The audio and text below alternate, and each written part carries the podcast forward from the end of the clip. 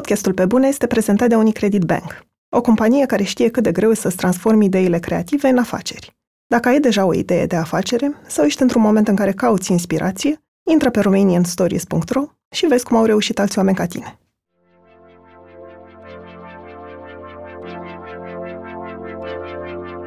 Emoții. Uf, tu? Păi și eu. E foarte ciudat să fiu aia care vorbește cel mai mult. Hai că trebuie să mă gândesc la asta. Mi se pare că și trebuie să dau un răspuns acum care închide interviul. Asta n-ar trebui să o tai. Sunt Andreea Vrabi și ascultați pe bune. Un podcast sincer, cu oameni creativi, despre cum au ajuns cine sunt și întrebările pe care și le pun. În acest episod, rolurile se inversează și cea care răspunde la întrebări sunt eu. Am făcut acest exercițiu de sinceritate pentru că mi-am dorit ca voi, ascultătorii pe bune, să aflați care e scopul acestui podcast. Dar și pentru că am vrut să văd cum e experiența din studio pentru invitații mei. Așa că l-am rugat pe editorul DOR, Cristian Lupșa, să mă ia la întrebări. Orice curiozitate a putut fi rostită, nu a avut restricții. Am plecat de la înregistrare cu o senzație de vulnerabilitate, mi s-a părut că am spus numai banalități, dar și cu un sentiment de ușurare pentru că oamenii mă vor cunoaște pe bune, cu toate punctele mele slabe. Mai multe despre puncte slabe în interviul care urmează. Sper să vă placă ce a ieșit. Și nu uitați, orice feedback despre episoade este binevenit la pe bune arond decât o revistă.ro. Acum să-i dăm drumul. Bună dimineața, Andreea! Bine ai venit la Pe Bune! Ah, regula numărul 1. Și am să păstrez asta. Nu spunem niciodată bună dimineața, pentru că oamenii s-ar putea să asculte seara. Dar bună dimineața! Bun, ok. Acum știu și eu regulile, regulile spectacolului. Cum e de, de cealaltă parte a interviului? Când... Ciudat, credeam că o să fie mai relaxant, pentru că mi se pare că de obicei presiunea e pe mine să pun întrebări și să fiu foarte atentă la ce spune invitatul și să știu cum să conduc discuția și mă gândeam că e mult mai ușor să răspunzi, că doar spui despre tine, dar e ciudat. Pentru că oamenii nu știu uh, spațiul ăsta în care vorbim și în, în, aduci oamenii și înregistrezi. Ce vezi acum? Hai să le povestim uh. unde suntem și cum, și cum arată locul ăsta. Suntem într-o cameră, cred că cea mai mică din redacție, cum treci de bucătărie, de spui că ai ieșit din redacție și, nu știu, ajungi undeva pe hol, dar e o cămăruță undeva, pe care noi am amenajat-o cu draperii și burete, ca să mai scoată din ecou. E o lampă aprinsă, ca să creeze o intimitate și să încurajeze oamenii să vorbească. Și o bibliotecă cu numere din dor, agende, nu știu, ține colega noastră, Carla, lucruri aici, de care nu avem voie să ne atingem. Cam asta e spațiul. Și în momentul de față tu ai căști pe, pe urechi pe în timp urechi, ce vorbim. Da, și încerc de să ce? fiu... Uh, pentru că trebuie să fiu atentă la sunete, în special la ambulanțe care trec prin spatele redacției și se opresc înregistrarea când se aud ambulanțele. și la început eram atentă și la cățel și încercam să le evit, pentru că e un cățel care latră mai tot timpul, dar m-am obișnuit cu cățelul și mai devreme l-am auzit. Și îl las acum. Ok. Am, am, vrut să, am vrut să trecem prin asta pentru că unul dintre lucrurile de care eram curios e ce îți trece ție prin cap în momentul în care încep să înregistrezi, începe un interviu, știu că ai o listă de întrebări pregătită, dar cum te, cum te simți de obicei când, când, când începe un interviu? La ce te gândești? Care sunt lucrurile care te preocupă cel mai mult? Mă, mă preocupă foarte mult dacă nimeresc personajul, adică dacă cu fiecare invitat, înainte am un pre-interviu în care încerc să-i cunosc și să le cunosc viața pe cât se poate, să mă pregătesc pentru interviu și în același timp să mă cunoască și ei pe mine, pentru că mi se pare foarte ciudat să pun un om în fața microfonului cu un străin și să îi cer să fie sincer și să se deschidă. Dar nu știu niciodată dacă cele două ore, trei ore petrecute la cafea sunt de ajuns cât să îi cunosc pe oameni și multe dintre, dintre întrebări sunt, um, nu știu, cum am simțit eu cumva omul, cam unde bănuiesc eu că îi sunt dilemele și asta sper că am nimerit și că nu, nu știu, nu pun întrebări care nu se potrivesc omului respectiv. Sper să nu răspund pe scurt, pentru că atunci terminăm interviul în 20 de minute. Cred că asta e cea mai mare teamă, că oamenii vor răspunde în două fraze și gata. și eu nu mai am întrebări, nu știu ce să le mai spun. Da, cam astea sunt. Și să sper să creez genul de intimitate care să-i facă să uite de microfon și să fim din nou cum am fost noi la cafea, uh-huh. să vorbească deschis. Eh, pentru că aici vrem să ajung oarecum la, la acest proces, că unul dintre, nu știu dacă să-i spun regulile, dar încă de la început vorbeam că e foarte important să, să construim un, un podcast care nu e improvizat sau are un grad de spontaneitate, dar în discuție, nu în tot ce se întâmplă până ajungi la, la masă. Și aș vrea să ne treci un pic prin, uh, prin toți pașii prin care treci un, uh, prin care treci un episod. Ai povestit de acel pre-interviu și de ce se întâmplă aici. Ce mai conține procesul ăsta? Selecția cum o faci? Hai să începem de acolo. Hmm.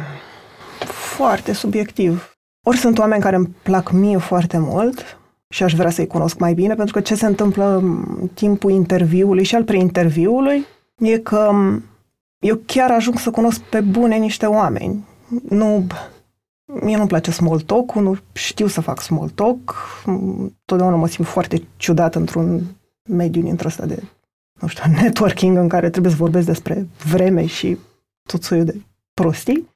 Și n-am răbdare pentru așa ceva și îmi dau seama că altfel, ca să cunosc niște oameni cu adevărat, ar trebui să ne vedem de câteva ori, să vorbim despre fleacuri de câteva ori și de-abia după aia să ajung să pun niște întrebări grele. Dar pentru că toți pornim, adică și eu și invitatul meu pornim de la premisa că vom vorbi despre niște subiecte sensibile sau ce macină pe ei, dileme, lucruri mult mai profunde, eu pot să sar toate etapele astea până să ajung să cunosc omul. Hmm.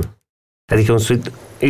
Voiam să ajung la asta mai târziu, dacă tot ai ridicat mingea la fileu, deci interviurile astea sunt pentru tine ca un soi de scurtătură către a avea niște discuții profunde da. de care altfel e greu să te lipești în viața de zi cu zi? Da, parțial e și asta. Și asta am și oferă mie personal podcastul. Și de aia vreau să-l continui, pentru că simt că ajung să cunosc niște oameni într-un mod în care altfel n-aș ajunge. N-ai cum să-i cunoști așa doar uitându-te la ce scriu pe Facebook sau citind alte interviuri cu ei. Pe alții invit pentru că mi-a atras atenția ceva ce au spus într-un interviu, dar nu au dezvoltat ideea aia pentru că interviul nu era despre asta. O dilemă profesională, un moment în care au fost nesiguri pe ei, nu știu, orice arată că sunt oameni, de fapt. Hmm. Și atunci spun, ok, vreau să merg pe pista asta și să-i rog să-mi povestească mai mult. Alții sunt, nu știu, personaje interesante în sine, adică mă gândesc la Alex Tocilescu, la Ana Morodan, oameni care sunt foarte populari și îmi imaginez că și alți oameni au întrebări despre ei și vor să-i, să-i cunoască pe bune. Am mai fost întrebată asta cum aleg oameni și nu știu să răspund. E o chestie de feeling uh-huh. mai mult. Știu că la început pe listele tale nu apăreau, dincolo de oamenii, hai să zicem că apăreau niște nume de oameni populari, dar mai degrabă oameni, hai să nu spunem populari, cât oameni cunoscuți. Și spuneai că ai nevoie de niște timp să-ți faci curaj să-i... În continuare n-am ajuns la ei. Să-i, să-i abordezi. Ia, că poate e bine să punem niște nume Dan Perjovski, pe, pe masă. Okay. Cristi Puiu, știu că ei doi erau încă de la început. Și am tot spus că îmi voi face curaj să invit. Ce fel de curaj simți că ai nevoie să inviți? Mi se pare că sunt genul de oameni cu care dacă vrei să porți o discuție și să-ți răspundă sincer și să le câștigi într-un fel încrederea și deschiderea, că ar trebui să fii tu foarte inteligent. Să pui întrebări foarte inteligente, ceea ce eu de multe ori simt că nu sunt în stare. Foarte sincer. Ok. Răspund. Adică nu... Dar ce este ce, nu, nu știu ce, ce e o întrebare asta. inteligentă? nu știu, să am un vocabular de dilema veche. Ceea ce de multe ori simt că nu am. Oh, wow, ok. Deși exact lucrurile alea știm că sunt dificil știu, de da, da. ingerat și de consumat. Da. Dacă crezi că n-ai putea vorbi de, cu Cristi Puiu dacă n-ai înțelege, nu știu, estetica filmului? filmului? Da. Și că, da, mai ales la Cristi Puiu e și chestia asta de cultura filmului, de Eu știu că îmi place să mă uit la filmele lui, dar nu am, nu știu ce, înțelegere meta artei lui. și simt că sunt atât de obișnuit să interacționeze cu genul ăsta de oameni și că atunci răspund ei mai își dezvoltă răspunsurile și nu te tratează ca... Păi, sunt doar lucruri pe care le presupun despre ei, uh-huh. seama. Ca pe un copil care nu știe ce face, ceea ce eu simt că sunt de foarte multe ori, un om care nu știe ce face în fața invitatului, încă nu știu ce răspunsuri aș fi în stare să obțin de la ei. Ok. Și... Bine, la Dan Perjovski mai ieșit teama că n-aș putea să-l opresc. că dura interviu patru ore. Da. Da, mă intimidează cumva. Dintre invitații pe care ai avut până acum, au fost câțiva care te-au intimidat în felul ăsta, dar totuși au fost în studio și dacă da, ce s-a întâmplat până la urmă? Cred că Roman Tolici, puțin. Pictorul. Pictorul da. Roman Tolici, da. Cred că regizoarea Mona Nicoară m-a mai intimidat. Constantin Vică. Dar ai supraviețuit. Da. Nu știu. Cred că de la, din momentul în care au intrat în redacție și am văzut că sunt niște oameni calzi și deschiși, mi-a trecut teama asta cu ei. Poate așa s-ar întâmpla și cu restul, nu știu, nu fac eu pasul ăla mental să invit. Pentru că odată ce invit nu mai am de ales și trebuie să duc interviul. da. Și după, după ce inviți pe cineva, se mai întâmplă ceva între invitație și acea discuție pre-interviu? Nu, nu. Și e cumva programată treaba asta. Încerc, știu în mare ce fac oamenii, dar poate nu am consumat tot ce fac, nu am citit multe interviuri cu ei și înainte de pre-interviu, intenționat nici nu citesc mai mult. Okay. Adică pornesc doar cu cât am, pentru că vreau ca la pre-interviu să pun cele mai stupide întrebări. Adică orice spun ei, dacă mie asta îmi trezește o întrebare, eu să o pun că poate obțin un răspuns diferit decât cel pe care l-au dat ei în alt interviu. Adică să nu pornesc cu, ok, nu merg în direcția asta cu el pentru că știu deja răspunsul. Vreau să întreb cât mai multe lucruri despre ei. Și după ce ei mi-au răspuns uh, în pre-interviu, între pre-interviu și interviu, atunci consum tot ce, tot ce e cu ei. Și încerc să mă documentez cât de, cât de mult se poate. Păi și pentru cineva care își face atâtea griji de ce va crede invitatul despre tine, ți-a fost greu să te duci așa la pre-interviuri, ca la o orice discuție la cafea, fără o direcție Le și spun asta. Le spun la pre-interviu.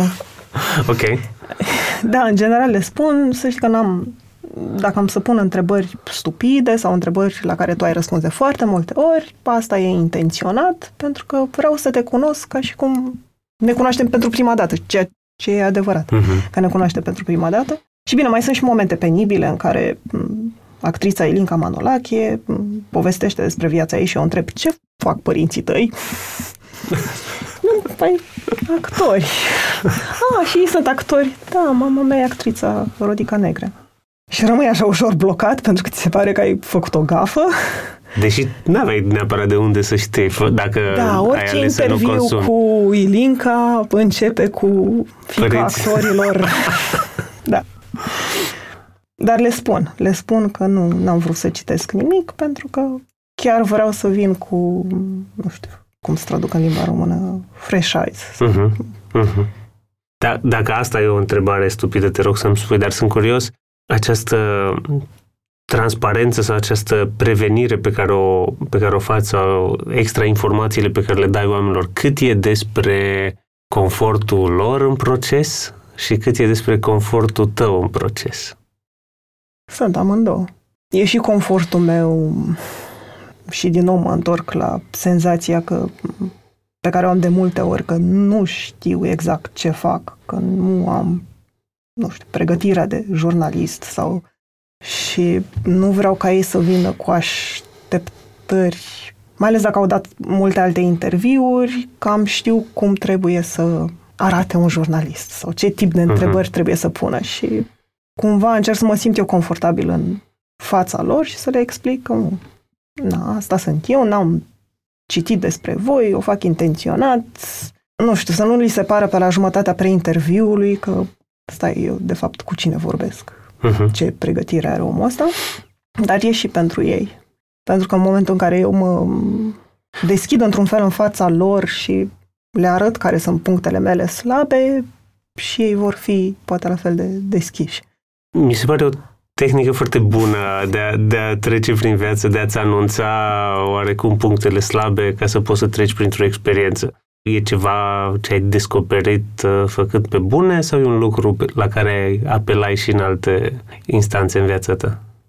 Cred că am făcut asta puțin și înainte, când uh, mă întâlneam cu oameni pentru Ghidul 24-7, pe care noi îl facem împreună cu Unicredit, și era tot din lipsa asta a mea de pregătire jurnalistică. N-a fost ceva programat. Dar acum, dacă te gândești la faptul că o faci instinctiv sau intenționat de 2-3 ani, e o chestie pe care, pe care o vezi funcționând, pe care ai, nu știu, ai recomanda-o cuiva care vrea să intervieveze oameni la început? Care sunt plusurile și minusurile în a-ți declara fricile înaintea unei, unei discuții sau unui inter- interviu? Fă niciun minus acum. Adică văd doar plusuri. Dacă vrei să ajungi la subiecte mai sensibile, ceea ce eu de obicei vreau, și sensibile însemnând anxietăți în muncă, lucruri despre care nu ești obișnuit să vorbești, mm-hmm. să nu ești încurajat să vorbești, că nu dă bine să vorbești despre ele. În momentul în care tu îți arăți fricile, ei se vor simți și în siguranță să și le arate pe ale lor, pentru că te vor simți ca pe un om normal, ca uh-huh. ei. Și asta e și scopul podcastului, într-un fel, ca ei, ca invitații, oameni care sunt admirați de, de alții, să se arate la fel de uman ca cei care ascultă. Indiferent că cei care sunt în fața microfonului au dat 10 interviuri și au apărut, nu știu, la televizor, la radio. Uh-huh. Și asta se întâmplă uneori și în timpul interviului și mai pică la montaj. Le spun în paranteză și, și menționez asta, îți spun asta în paranteză, ceea ce înseamnă că o să tai la montaj, dar uite ce mi Aha. s-a întâmplat mie. Ok. După care e continuă. Bun. Da. Podcastul Pe Bune este prezentat de Unicredit Bank, o companie care crede în mințile creative și alături de antreprenorii care vor să-și transforme ideile în afaceri. Orice afaceri creative, de la bistrouri, la studiouri de design și la produse de tot felul. Ca să te ajute să crești mai repede, banca te așteaptă la Cluj în această toamnă, la școală de businessuri altfel, Academia Minților Creative. Dincolo de idei bune, talent, pasiune și dedicare, succesul sau eșecul unei afaceri ține la fel de mult și de celelalte aspecte ale businessului, de legislație, de contabilitate, de marketing, de finanțare. Experții Unicredit Bank, plus o mulțime de alți mentori invitați, sunt pregătiți să te ajute să găsești soluțiile potrivite. Dacă ești din Cluj și vrei să te înscrii în Academie, intră pe romanianstories.ro și caută Academia Minților Creative în dreapta sus. O să mă întorc la, la pe bune și la proces un pic mai încolo, dar uh, vreau să trecem un pic prin parcursul tău și cum ai ajuns să faci uh, ce faci. Știu că ai povestit din, uh, din istoria ta personală puțin și în episodul pe bune live de la, de la începutul 2018, în care povesteai că te-ai născut în Adjut Vrancea, că tata era inginer la CFR, mama farmacistă, că tu ai trecut printr-un liceu de mate info da. și că ai ajuns la marketing. Da. Sunt curios, cam ce-ți imaginai tu pe atunci, uh, pe la finalul liceului, pregătindu-te să pleci din Adjut, că îți va rezerva viitorul? Care erau, nu știu, visele și grijile tale de pe atunci? Cred că vise și griji e foarte mult spus. Pentru că și înregistrând cumva pe bune și vorbind cu alți oameni, dau seama că cei mai mulți dintre noi nu știm ce vrem la 19 ani. Prea puțini au o vocație sau o pasiune pentru un subiect sau altul. Și eu când am terminat liceu, știam că voi ajunge la facultate la București, pentru că mătușa mea și verișorii mei sunt în București și era cel mai ușor. Cumva rămâneam în familie, într-o formă sau alta. Iar verișoara mea făcuse relații internaționale și lucra într-o bancă și ea mi era oferită ca model în viață, că asta ar trebui să fac și eu. Pentru că asta conferă ce un statut social, un salariu? Un, un salariu, poți să avansezi, nu dau seama exact. Mm. Și atunci eu am fost destul de chitită, cred că de prin clasa 11 a 10 nu-mi dau seama. Să dau la finanțe bănci, plus că mi se și transmitea că după ce termin facultatea nu găsești o slujbă așa oricum și e bine să știi pe cineva undeva care poate baga într-o bancă în cazul ăsta. Și am dat admiterea la finanțe bănci și am picat la finanțe bănci. Iar marketingul era a doua opțiune. Nu prea am știut hmm. ce urmează, nu-mi imaginam, nu... Și de-abia prin anul 2, cred, intrasem într-un, într-o organizație studențească în Advice, care era la început și începusem să particip la conferințe de publicitate. Aflasem că există chestia asta, publicitate, și pare foarte cool și poți să faci lucruri creative, ceva ce mă obsedase în copilărie, că eu nu pot să fac nimic creativ. Și după aia îmi imaginam că, da, îmi doream foarte mult să lucrez într-o agenție de publicitate, cât mai bună. Știam care erau cele care luau premii. Uh-huh. Erau McKen și Leo Burnett. Și voiam la una dintre ele neapărat să ajung, ideal pe un post de copywriter. Uh-huh. Pentru, pentru că asta, asta, asta era pentru tine definiția da, da. creativității în, în publicitate. Da. Și am fost chemată în um, anul 4 de facultate, la final, la un interviu la McKen, dar pe un post de strategie. Care ce, ce înseamnă pentru oamenii care nu înțeleg publicitatea? Ok, copywriterul e cel care, care e cel mai da, simplu. Da, scrie spoturile.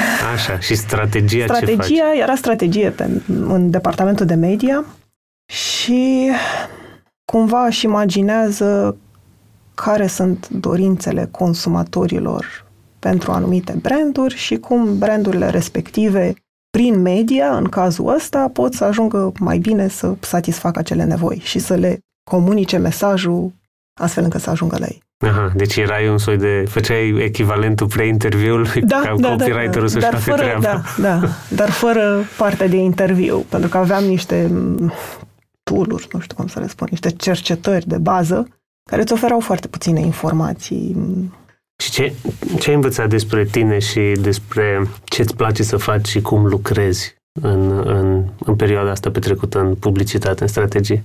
Am învățat că nu-mi place să pierd timpul.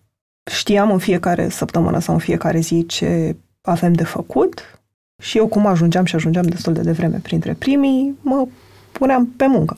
În timp ce colegii mai ieșeau la o pauză de cafea, de țigară, munca în general începea pe la ora 12. Uneori terminam destul de repede ce aveam de făcut pe ziua mm-hmm. Și încercam să citesc reviste de publicitate, nu știu, să mă documentez cumva, să văd ce se întâmplă în alte țări, dar de la un punct încolo nu prea mai aveai ce să faci. Și mi se pare foarte frustrant să stau degeaba. Nu puteam... Și nu puteai pleca? Nu puteam pleca, nu. Probabil că ar fi, nici nu mă dau seama, n-am întrebat niciodată dacă pot să plec. Știam că programul se termină la șase. Și de ce nu te-ai pliat pe modul în care se lucra? Ține de un soi de disciplină personală, de ceva ce știi despre productivitatea ta dimineață sau... Nu cred că ține de asta. Ține mai degrabă de o rușine de a face altceva cât timp ești plătit pentru un job. Mm. Adică aș fi putut să Habar n-am, nu exista Facebook pe atunci, să era la început. Dar aș fi putut să stau pe echivalentul Facebook-ului sau aș fi putut să fac alte lucruri, să mă joc, să, habar n-am, să mă uit la poze.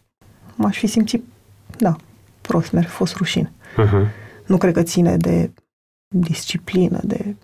Dacă am o listă cu lucruri de făcut, decât alea care îmi creează mie o anxietate și pe alea le amân cât de mult se poate, dar dacă e ceva ce se poate face destul de ușor, nu văd de ce aș amâna-o, nu?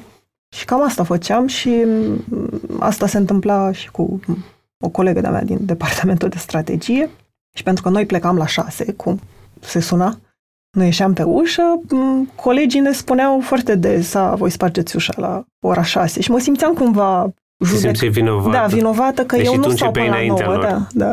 Că eu nu stau până la nouă, că nu, poate nu muncesc suficient, poate...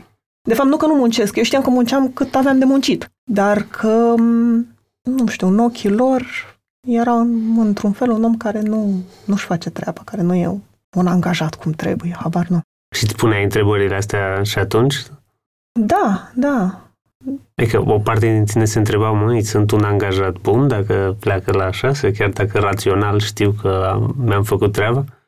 Nu mă întrebam dacă sunt un angajat bun, ci mă întrebam ce aș putea să le fac, cum aș putea să le arăt munca lor, pentru că la mulți dintre colegi nu ajungea ce făceam noi în departamentul nostru. Cum aș putea să le arăt și să le demonstrez lor că eu, de fapt, muncesc cât trebuie mm. și sunt un angajat bun. Mm. Nu mă întrebam despre mine dacă sunt un angajat bun. Ce ai învățat în anii ăștia de publicitate în România despre ideea asta de creativitate și cum, cum, cum o defineai pe atunci? Cum o vedeai în lume? La ce se, la ce se rezuma? Într-un domeniu care și-a apropiat destul de puternic cuvântul ăsta de creativitate. O vedeam ca pe un soi de neapărat sclipire.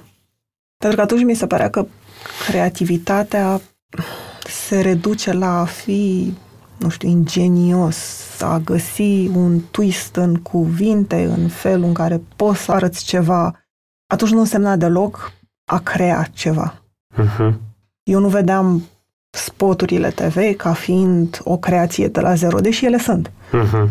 Vedeam doar, um, nu știu, chestia aia care e un twist undeva, e o șmecherie undeva, fix.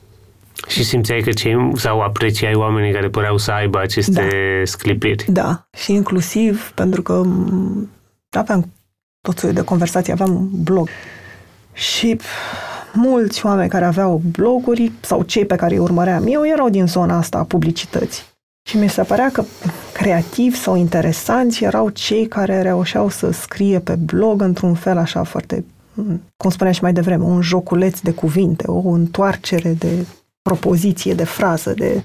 Și cam la atât cred că se rezuma atunci. Nu mă...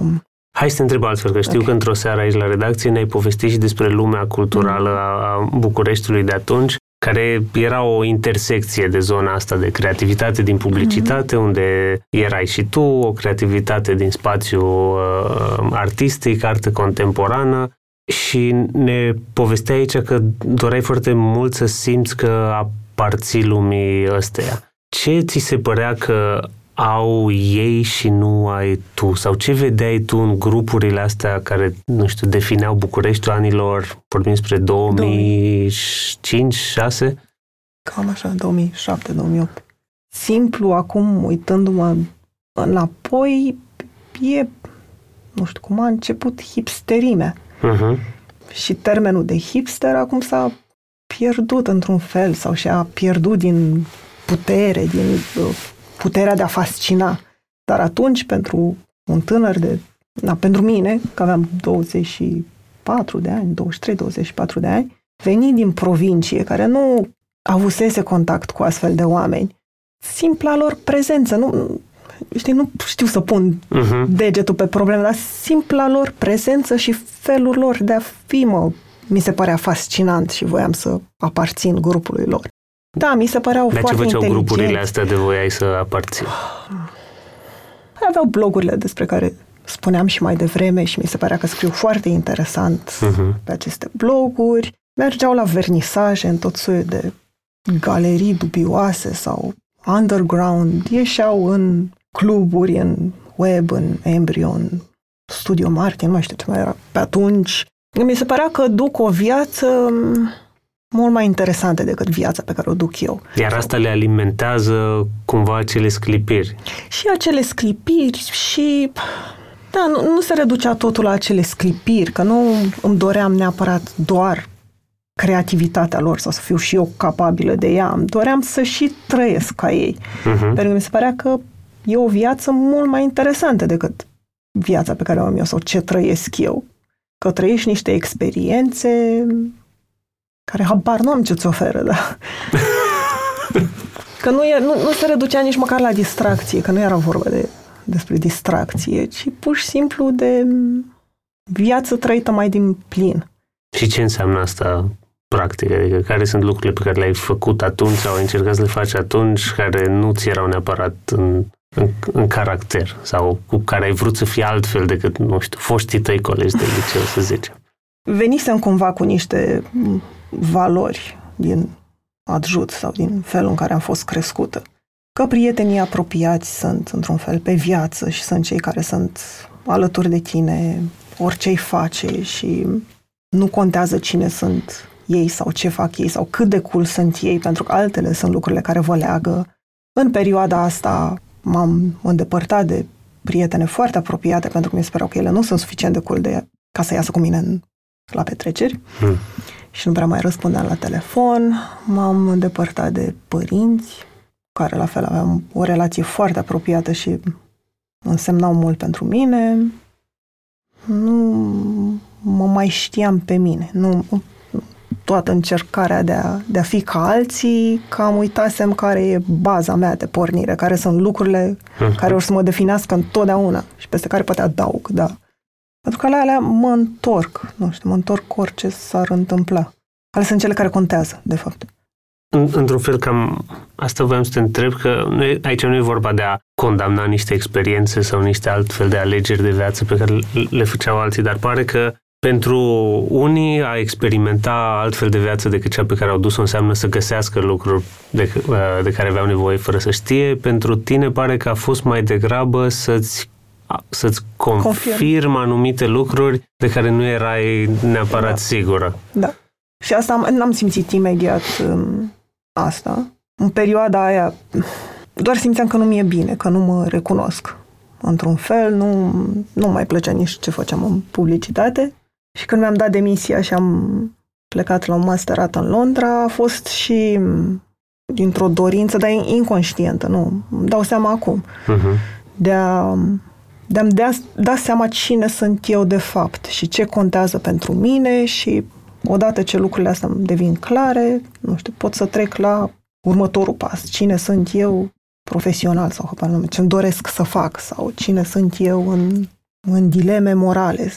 Erau niște lucruri pe care, la care trebuia să ajung cumva fiind departe de ele.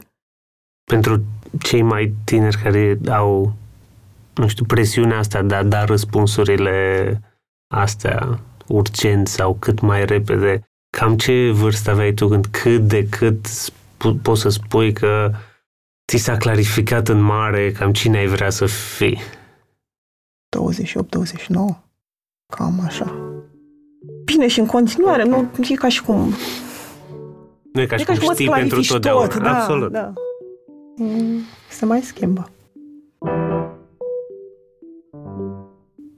Am vorbit cu mulți oameni la pe bune, de la artiști și antreprenori până la scriitori și fotografi.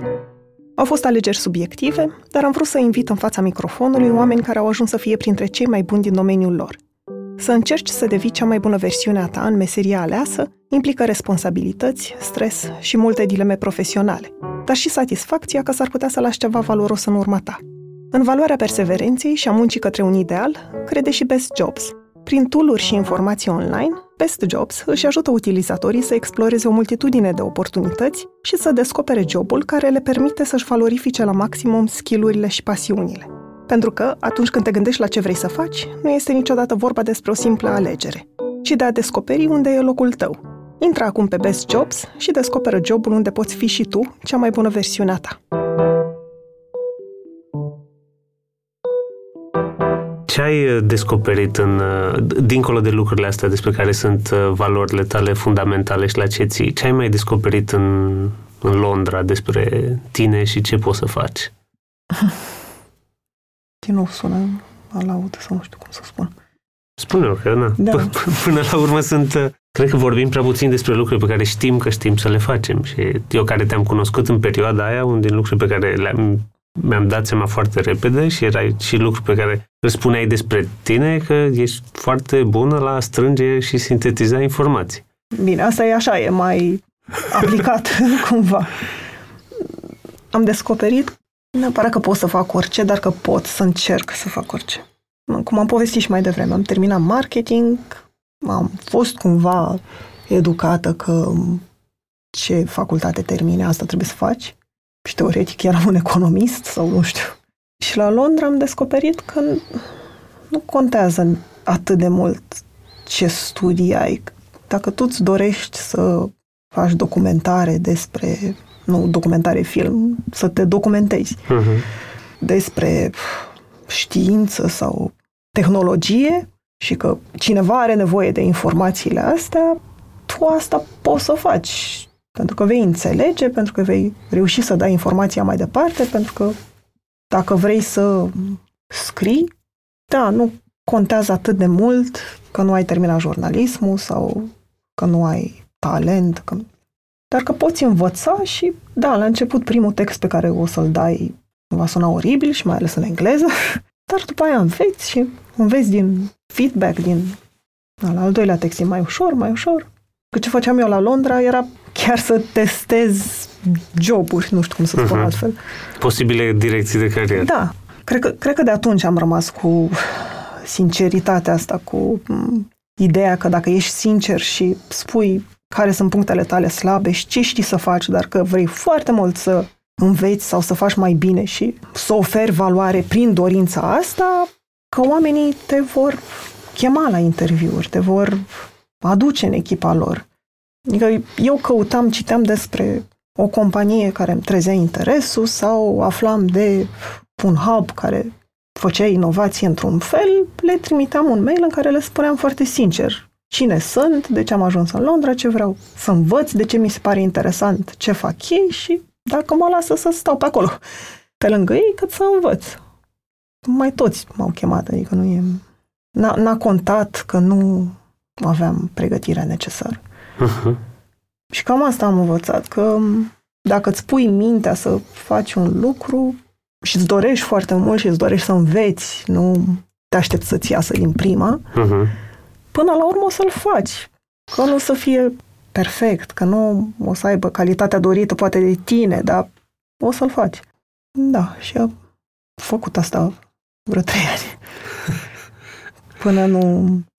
Mi-am dat seama că nu mai am... Pentru că eu am plecat în Londra foarte mult cu dorința de a învăța, de a învăța cât mai multe lucruri uh-huh. din cât mai multe domenii și de a vedea exact ce vreau să fac în continuare. Și în ultimul an nu prea nu spun că n-ar fi existat alte locuri în care aș fi avut lucruri de învățat, dar nu mai simțeam chemarea asta pentru nimic din ce se întâmpla acolo. Bine, se întâmplau și început să se întâmple lucruri și în România.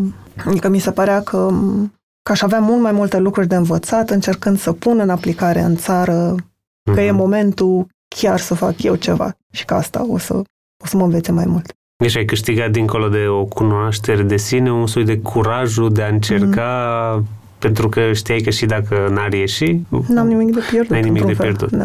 Și ai început, uh, ai început un site unde tu și mai mulți oameni scriați despre noutăți din tehnologie, artă, design și, da, și ai început Mornings. împreună cu doi, doi prieteni Creative Mornings uh, aici în București. Da. Cum au mers astea, astea două? Aici vorbim de 2013, 14? 14. M-am întors în 2013, dar Amândouă au pornit în 2014. Am avut atunci o conversație cu tine, tu te pregăteai să pleci în state a doua oară și abia lansasem site-ul, iar părerea ta conta foarte mult pentru mine. Știu că tot, tot băteam la cap în mail-uri să arunci un ochi pe el. Bine, și creasem așa o iluzie că o să spui super, ce bine că faci asta, era nevoie de așa ceva. Uh, și tu mi-ai spus că Adică trebuie să explic înainte ce tip de articole, sau nu știu cum să le spun, publicam. Uh-huh. Erau proiecte interdisciplinare, majoritatea scriam despre proiecte interdisciplinare care îmbinau arta cu știința, arta cu tehnologia, majoritatea din alte țări. Iar scopul în mintea mea era să inspire oamenii care creează la noi în țară să gândească dincolo de, nu știu, ce au învățat la facultate că se face. Și tu mi-ai spus atunci că nu, nu există într-un fel nicio legătură între ce scriem noi și ce se întâmplă în România, că nu este ceva ancorat în realitatea românească. Uh-huh. Și că ar trebui înainte să înțeleg realitatea asta. Și atunci am pus-o, când mi-ai răspuns tu, am pus-o pe baza plecării. Că ești grăbit, că nu ai timp să răspunzi și... Da. Și mi-a luat, cred că, doi ani, într-un fel, să-mi dau seama că ai dreptate, că nu, nu ofer, de fapt, nimic valoros prin textele astea, că nu ajută în niciun fel nu sprijină niciun fel, nici creația, nici, nici eu nu înțeleg ce se întâmplă la noi. Era, eu eram foarte frustrată că nu, nu se întâmplau și la noi lucrurile despre care scriam. Uh-huh. Dar nu înțelegeam cât de greu este să obții finanțare, că sunt foarte puțini oameni care au cunoștințe de programare cât să-ți facă nu știu ce șmecherie artistică, că se lucrează pe repede înainte și dacă reușești să prinzi un client care să fie deschis la ideea ta mai inovativă, poți să-ți spună, da, poți să mă faci în două săptămâni uh-huh. și, de fapt, eu am jumătate din câți bani ai tu nevoie. Eu nu știam toate lucrurile astea. Și implicasem câteva prietene sau colaboratoare pe care abia le cunoscusem să scrie. Nu știam cum să le plătesc. Am spus de la început, pentru că mi s-a făcut o chestie de principiu, că nimeni nu va scrie. Pentru că asta știam despre țară, că la noi mulți oameni, mai ales în zona asta de presă sau de presă independentă, lucrează gratuit. Uh-huh. Și am spus de la început că asta nu o să se întâmple. Că e puțin, că le dau, cred că dădeam 5 euro pe articol, uh-huh. dar că eu de la început voi, voi plăti. Voi plăti. Ai reușit? Am reușit, dar am reușit pentru că scriam în continuare pentru o publicație foarte asemănătoare din Londra. și eram plătită cu 20 de lire pe articol din care la plăteai ei, patru din care articole. plăteam patru articole, da, și îmi socoteam cam câte ar trebui să scriu eu pentru protein, ca așa Of. se numește site-ul, astfel încât să dau și eu mai departe. Și de la un punct încolo mi-am dat seama că nu pot, nu, nu pot să-l duc așa. Și ce ai descoperit atunci că mi se pare că pe lângă făceai uh, Ideas Lab care îți vorbea despre aceste trenduri și mișcări și niște lucruri care se întâmplă acolo și în același timp aduceai pe scenă la Creative Mornings oameni care vorbeau despre o realitate de aici. Cum ți-a completat asta peisajul și cum ți-a determinat deciziile viitoare? Mai degrabă mi-a trezit interesul sau curiozitatea pentru a afla mai multe despre realitatea de aici. Da, nu cred că mi-a completat peisajul, ci pur și simplu atenția mea s-a mutat mai mult spre ce se întâmplă la noi.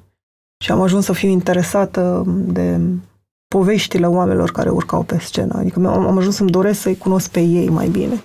Da, poate nu aveam atunci nici maturitatea de gândire, că îmi dau seama ce întreb și îmi dau seama acum că asta ar fi trebuit să se întâmple, să-mi completeze într-un fel peisajul, dar nu uh-huh. le mhm. legam. Nu, în capul meu nu făceam conexiunea asta. Pur și simplu nu...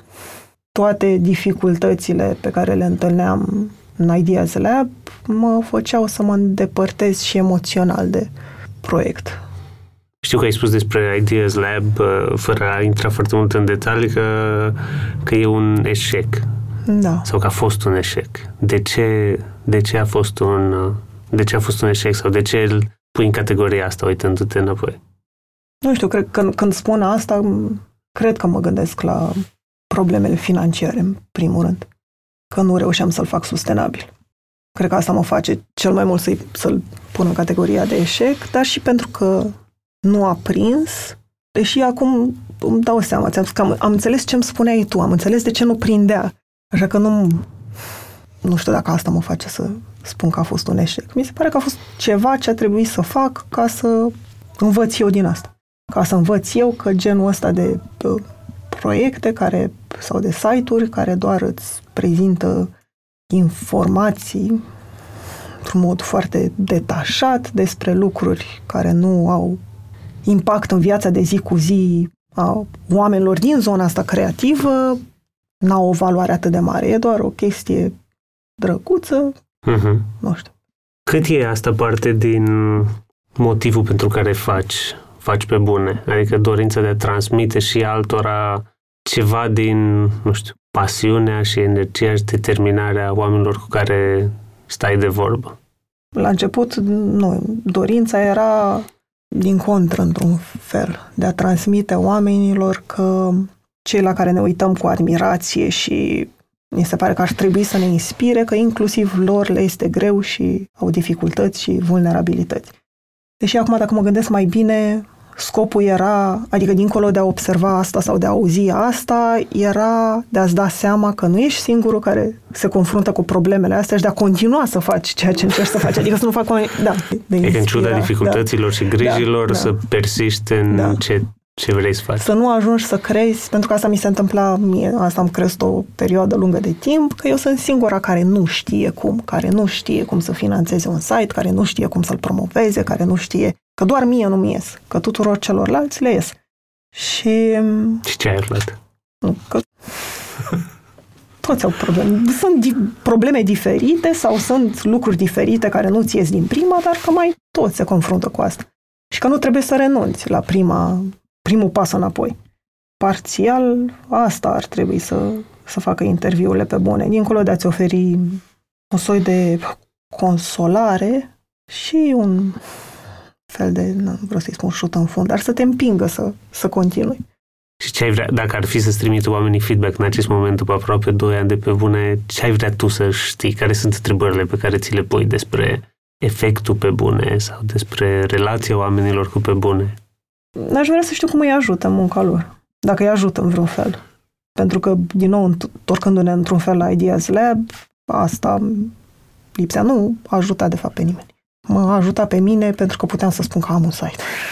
Dar nu a ajutat de fapt pe nimeni. Și n-aș vrea să ajung iar în situația în care eu fac ceva pentru că îmi place mie și mi se pare mie că e valoros sau că trebuie făcut, dar de fapt nu are niciun soi de utilitate. Hmm.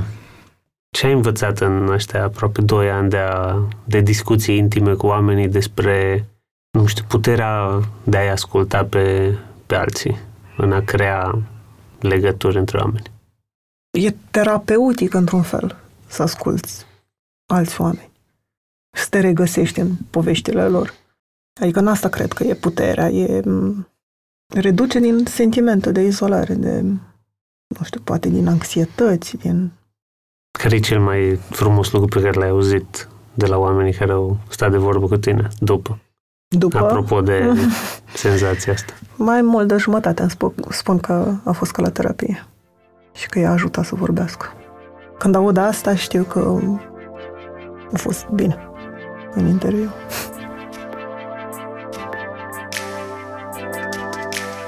Mulțumesc că ne-ați ascultat! Podcastul Pe Bune este produs de Dor, tema muzicală e compusă de Alex Turcu, editor de sunet e Horia Balda, asistent de producție Elena Văduva. Dacă v-a plăcut episodul, m-aș bucura să-l dați mai departe în social media sau altor oameni care încă nu știu de podcastul Pe Bune.